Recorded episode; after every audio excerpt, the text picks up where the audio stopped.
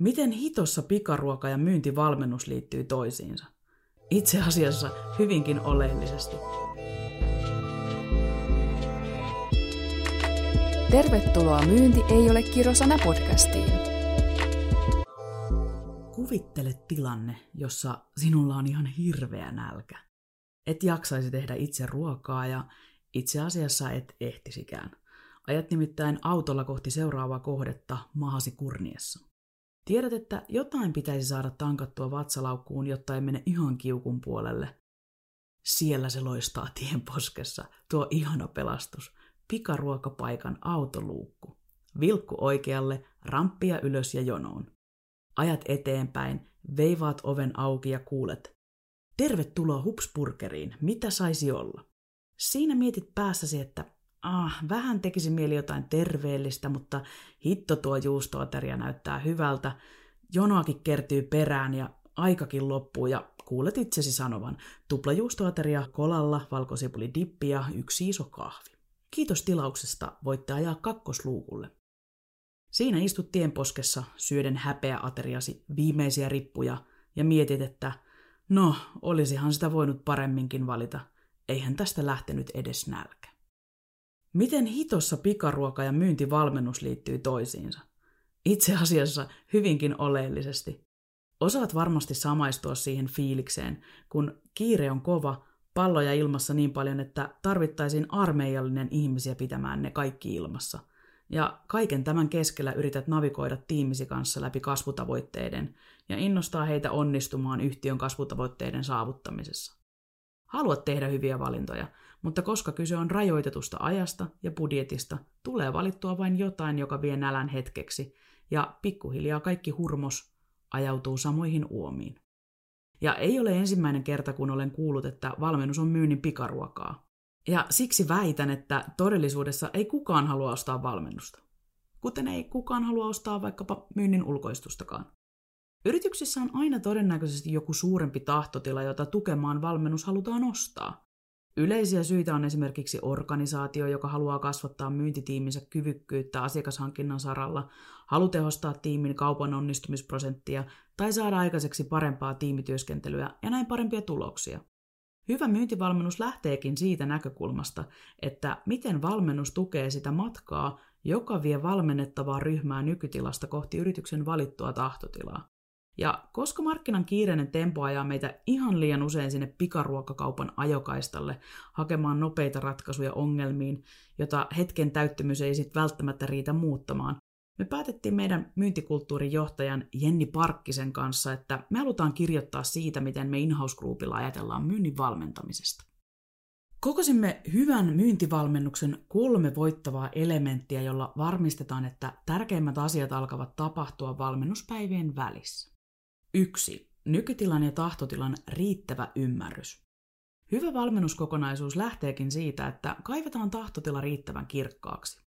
Kun valmentaja ymmärtää yrityksen kasvuhalun ja tahtotilan, on helpompi lähteä kaivaan niitä elementtejä nykytilasta, jotka estää tai mahdollistaa sen. Siksi onkin hyvä ihan ensimmäisenä erottaa, mitä eroa on myyntikoulutuksella, valmennuksella ja puheella. Koulutuksen tavoitteena on tietojen lisääminen, puheen tavoitteena on saada yleisö inspiroitumaan, ja valmennuksen ydintavoite on taitojen kasvattaminen. Hyvä myyntivalmennussarja voikin sisältää ihan kaikkia edellä mainittuja, mutta rajaten. Pohjatyö pitääkin tehdä kunnolla kysymällä riittävästi kysymyksiä nykytilan hahmottamiseksi. Mitä tahtotilaa tukemaan valmennus toteutetaan? Mitä nykytilassa estää pääsemästä tahtotilaan? Mitä taitoja teillä on nyt jo hyvin hallussa? Kuinka hyvin ryhmän jäsenet tuntevat toisensa? Minkälaisia rooleja ryhmän jäsenillä on? Mistä heitä mitataan? Hyvä valmentaja luottaa valkoisen paperin teoriaan ja prosessiin. Ei ole yhtä valmennusta, joka sopisi kaikille sellaisenaan. Siksi hyvä valmentaja käyttääkin riittävästi aikaa nykytilan kaikkien eri sävyjen ymmärtämiseen. On eri asia valmentaa esimerkiksi joukkoa aktivoitumaan myynnissä, jotka eivät yksinkertaisesti hallitse kaikkia onnistumisen elementtejä, kuin joukkoa, jotka eivät innostu myynnistä. Hyvä valmennus alkaakin avoimeksi riisumisesta ja siitä, että osallistujat laskeutuvat samaan tempoon ja henkiseen tilaan niin, että ulkopuoliset häiriötekijät pystyttäisiin jättämään sivuun.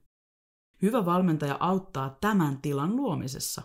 Kun ihmiset ovat rentoutuneet ja endorfiinia on riittävästi ilmassa, vasta silloin voi hyvä valmennus oikeasti alkaa. Mikäli valmentaja huomaa jännitteitä, pitäisi tilaajan antaa valmentajalle lupa tarttua niihin, jotta niistä ei synny myöhemmin konflikteja. Hyvä valmentaja osaa kysyä hyviä kysymyksiä, sillä kysymykset avaavat ja vastaukset sulkevat. Ja mitä enemmän on oikeita kysymyksiä ja rehellisiä vastauksia, sitä lähempänä kasvun esteiden poistamista ollaan. Ymmärrys lisää tuloskyvykkyyttä, kun tiedetään, mitä asioita korjaamalla pystytään parempiin tuloksiin. Valmentajalla tuleekin olla riittävä uskallus kysymyksillä sukeltaa syvälle rivien väliin ja jännitteiden taakse ja kaivaa sillä tavalla keinot liittää ihmisiä asioita yhteen. Tämä voi kuitenkin tapahtua vain silloin, mikäli valmentajalle annetaan siihen lupa. Tilaajan tulisikin luottaa siihen, että vaikka joku menisi hetkellisesti rikki, sekin voi kuulua tärkeänä osana prosessiin. Ajattele sitä kuin saven valamista. Kauneimmat astiat tehdään rikotusta savesta. Ja kohta 2. Annetaan peli pelaajille. Urheiluvertaukset ovat kovin ajankohtaisia Suomen olympiamestaruuden kynnyksellä, ja Jukka Jalonen on oiva esimerkki siitä, mitä hän on valmentamisellaan rakentanut pelistä pelaajien pelin. Valmentajan tärkein tehtävä ei ole olla äänekkäin huoneessa, vaan paras kaivamaan piilotetut potentiaalit esiin ja kasvattaa yksilöiden syvämotivaatiota ja mikä tärkeintä, saada joukkue puhaltamaan yhteen hiileen. Kun yksilöt kokevat, että he voivat omalla avoimuudella ja proaktiivisuudella olla vaikuttamassa lopputulokseen aidosti, syntyy syvä motivaatio myös muuttumiseen. Siksi hyvä valmennus rakennetaankin niin, että valmennettavat voimaantuvat siitä, että heillä itsellään löytyy kaikki oikeat avaimet onnistumiseen. Valmentaja on vain tehnyt näkyväksi ne lukot, joita pitäisi avata. Tavoitteena onkin ottaa kaikki saman leirinuotion äärelle, tasavertaisina. Valmennuksessa toimitusjohtajasta harjoittelijan kaikilla on yhtä arvokas ääni. Usein aidosti kaikki ratkaisut löytyvät jo organisaation sisältä, ja on aika harhaa ajatella, että ulkopuolinen valmentaja tulisi oikeiden ratkaisujen kanssa. On 2 eri asiaa tilata valmentaja, joka antaa hinausköyden, ja valmentaja, joka ojentaa tikapuut. No, mitä tarkoitan tällä? Hinausköydellä voidaan vetää porukka maaliin, ilman että kukaan oikeasti oppisi mitään pysyvästi. Siinä on vaarana se, että päädytään myöhemmin toistamaan samoja virheitä uudestaan. Antamalla tikapuut ihmiset kokee, että he ovat osa ratkaisua ja matkaa, josta muodostuukin itse asiassa paljon suurempi ja merkityksellisempi matka kuin jokaisen askeleen on ottanut tiimi itse. Hyvä valmennus sisältää tahtotilaan vieviä harjoitteita, joiden avulla 1. vahvistetaan, 2. oivallutetaan, 3. voimaannutetaan. Ja näistähän syntyy semmoinen aika hieno wow-efekti. Harjoitteiden tehtävä on oikeilla kysymyksillä ohjata ryhmää yhteisö ohjautumaan kohti tahtotilaa ja auttaa heitä luomaan vastaukset itse. Usein ryhmässä asuu paljon hiljaista tietoa, mikä ei tule esiin normaaliarjessa. Hyvä valmentaja saa esiin nämä voimavarat ja taidot.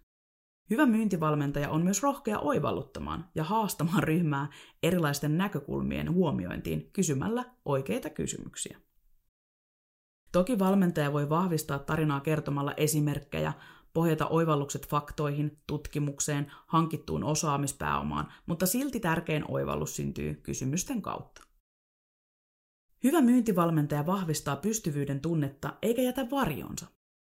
Hänen tärkein tehtävänsä on saada valmennettavat uskomaan yksilön ja ryhmän kyvykkyyteen. Se tapahtuu positiivisen psykologian kautta, jossa keskitytään ensisijaisesti ihmisen hyvinvointiin, vahvuuksiin ja voimavaroihin ja näiden edistämiseen. Valmennuksen aikana hän voimaannuttaa niitä osa-alueita, joiden avulla tahtotilaan pystytään pääsemään. Tätä hän aktiivisesti peilaa onnistuneen valmennussarjan tahtotilaan, joka on tiiviissä kytköksissä yrityksen suurempaan tahtotilaan, tavoitteisiin ja mittareihin. Ja vielä 3. kohta, clear is kind. Hyvä myyntivalmentaja luo selkeyttä. Hän on rohkea tarttumaan asioihin riveillä ja niiden välissä. Suuremmat epäonnistumiset kasvussa tehdään silloin, kun ihmiset eivät ole motivoituneita työssään tai yrityksen strategia ei ole riittävän kirkas niin, että ihmiset täysin ymmärtäisivät, mitä heiltä aidosti odotetaan. Usein myös palautteen antaminen ja vastaanottaminen koetaan pelottavana. Hyvä valmentaja muuttaa suhtautumisen palautteeseen saamalla ihmiset janoamaan ja antamaan palautetta, koska he saavat kokemuksen pystyvyyden tunteesta. Hyvä myyntivalmentaja voi käydä pilvissä, mutta silti pitää jalat visusti maassa. Vaikka hänen tärkein tehtävänsä on saada vahvistettua pystyvyyden tunteita valmennettavissa, tulee hänen oma osaamispääomansa olla riittävällä tasolla.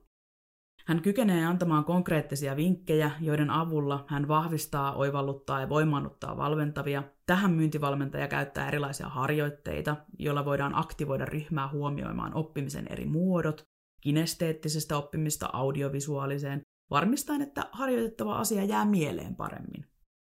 Opettaja kyllä ilmaantuu aina, kun oppilas on valmis, mutta oppilas ei ole valmis, mikäli hän ei ole syvämotivoitunut. Luottamusta ei ole saavutettu tai hän ei ymmärrä tarvetta muutokseen tai mitä se tarkoittaa hänelle.